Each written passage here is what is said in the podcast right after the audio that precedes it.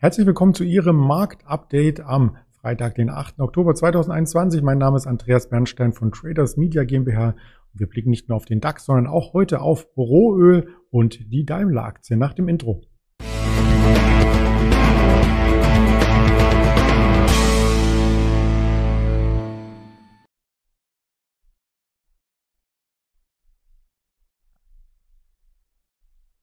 Das sind die Themen, die den Markt zum Wochenausklang bewegen und das würden wir gerne noch auf dem Kanal entsprechend untermauern mit Informationen aus dem Handel direkt.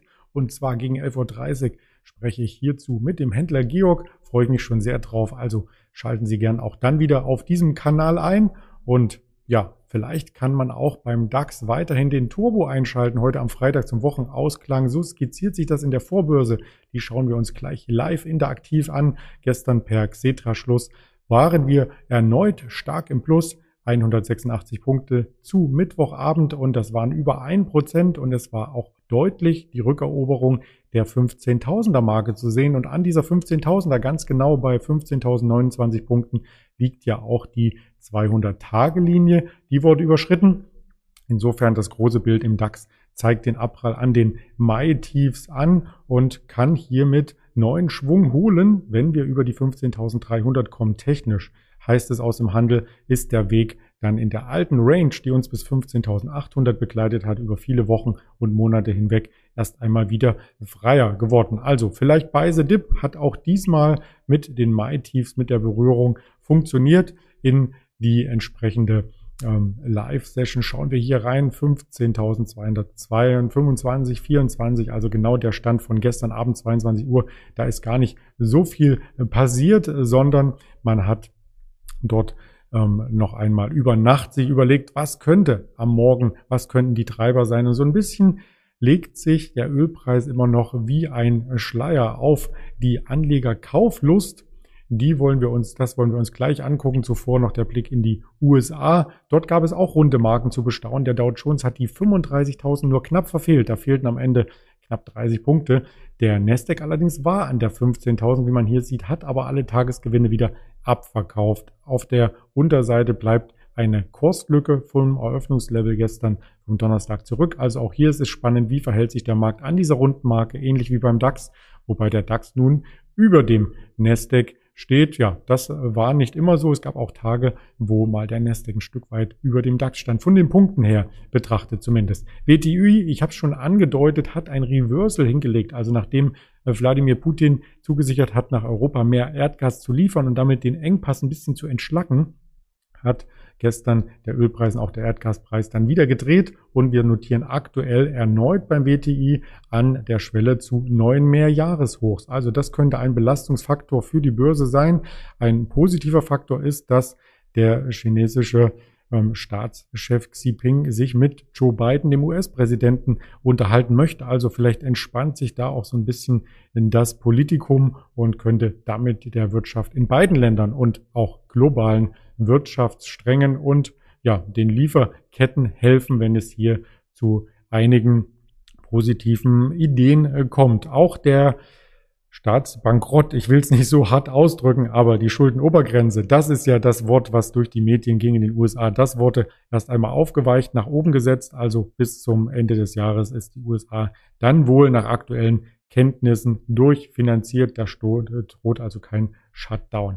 Die Story am Aktienmarkt war gestern zweifelsohne Daimler. Wir hatten bei Daimler nämlich gesehen, dass die ernst machen. Also nicht mit der Ausgliederung der Truck-Sparte, auch das war neulich ein Thema, sondern ähm, dass der Elektrolaster in Serie geht. Das gute Stück heißt E-Actros. Ich hoffe, ich habe es richtig ausgesprochen. Mir ist er noch nicht begegnet.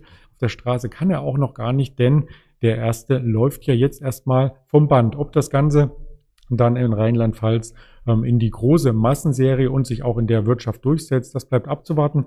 Ähm, der Konzern beschäftigt dort insgesamt aber 10.000 Mitarbeiter, also insgesamt 100.000 Mitarbeiter ungefähr ähm, bei Daimler und dort alleine 10.000 und damit fährt Daimler eine Doppelstrategie, denn einerseits sollen ja die Batterien für geringere Lasten und kürzere Distanzen sehr, sehr gut geeignet sein und dann andererseits für die größeren Distanzen wird die Brennstoffzelle weiterentwickelt. Also der Chef Martin Daum hatte dies vor einer Woche nochmal entsprechend dargestellt. Elektrische Busse werden schon ausgeliefert, andere E-Fahrzeuge werden erprobt. Die Brennstoffzelle dauert noch ein bisschen, bis das in Serienproduktion gehen kann. Und 2027, also in wenigen Jahren, soll es auch einen Wasserstofflastwagen geben. 2030 sollen dann insgesamt all diese genannten Antriebsformen 60 Prozent des Absatzes ausmachen. Also die Benziner äh, verschwinden.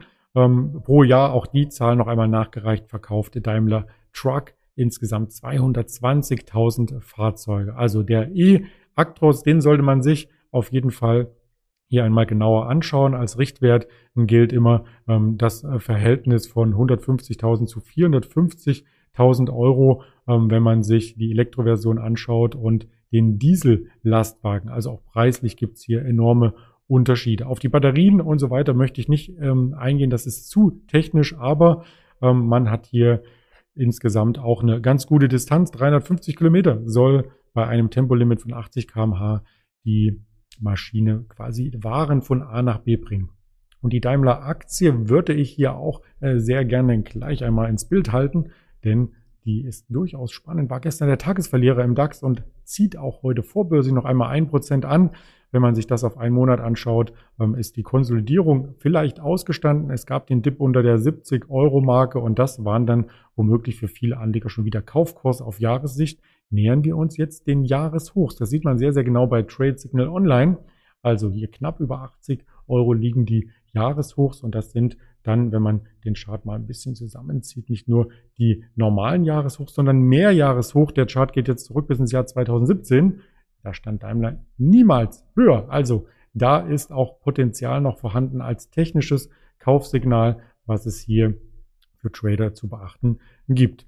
Wirtschaftstermine gibt es heute auch zu beachten. Selbstverständlich die Handelsbilanz 8 Uhr aus Deutschland jetzt eben geliefert, aber die viel wichtigere Zahl wird 14.30 Uhr sein.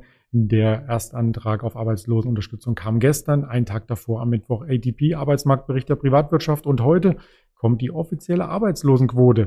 14.30 Uhr mit den durchschnittlichen Stundenlöhnen, der Erwerbsbeteiligungsquote und den Beschäftigten außerhalb der Landwirtschaft. Das dürfte die Kurse bewegen am Nachmittag. Ja, und ansonsten bewegt nicht, nicht die Kurse, aber wie die Kurse sich bewegen und wir das Ganze im Live-Trading umsetzen, das sieht man auf der World of Trading, das Spezialevent. Zwei Tage im Jahr nehmen sich Referentenzeit, um alle Themen rund um den Finanzmarkt zu ergründen auf mehreren Bühnen, in mehreren Räumen und die Hauptbühne enthält wie jedes Jahr das Live-Trading. Diesmal virtuell, wie letztes Jahr schon. Ich darf es moderieren.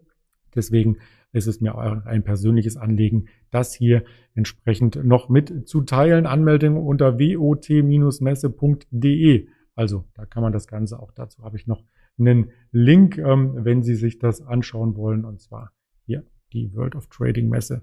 Da gibt es weitere Informationen den ganzen Tag über schalten Sie gerne mal ein und kommen Sie mit den Referenten in Kontakt. Ansonsten, die Kanäle der LS Exchange stehen natürlich auch heute wieder zur Verfügung. YouTube, Twitter, Instagram, Facebook und die Hörvarianten auf Spotify, Deezer und Apple Podcast. Und für den Samstag habe ich jetzt schon ein Spezialformat für Sie vorbereitet. Und zwar geht es um die Kapitalerhöhung. Die Kapitalerhöhung bei der Lufthansa, bei der TUI. Wie wirkt sich das auf die Bilanz aus? Und äh, wie reagiert vor allem die Konkurrenz wie eine Ryanair im Verhältnis dazu. Also das sind die Kernthemen, die wir am Samstag hier noch einmal für Sie aufbereitet haben. Bis dahin kommen Sie gut durch den letzten Handelstag der Woche. Ihr Andreas Bernstein.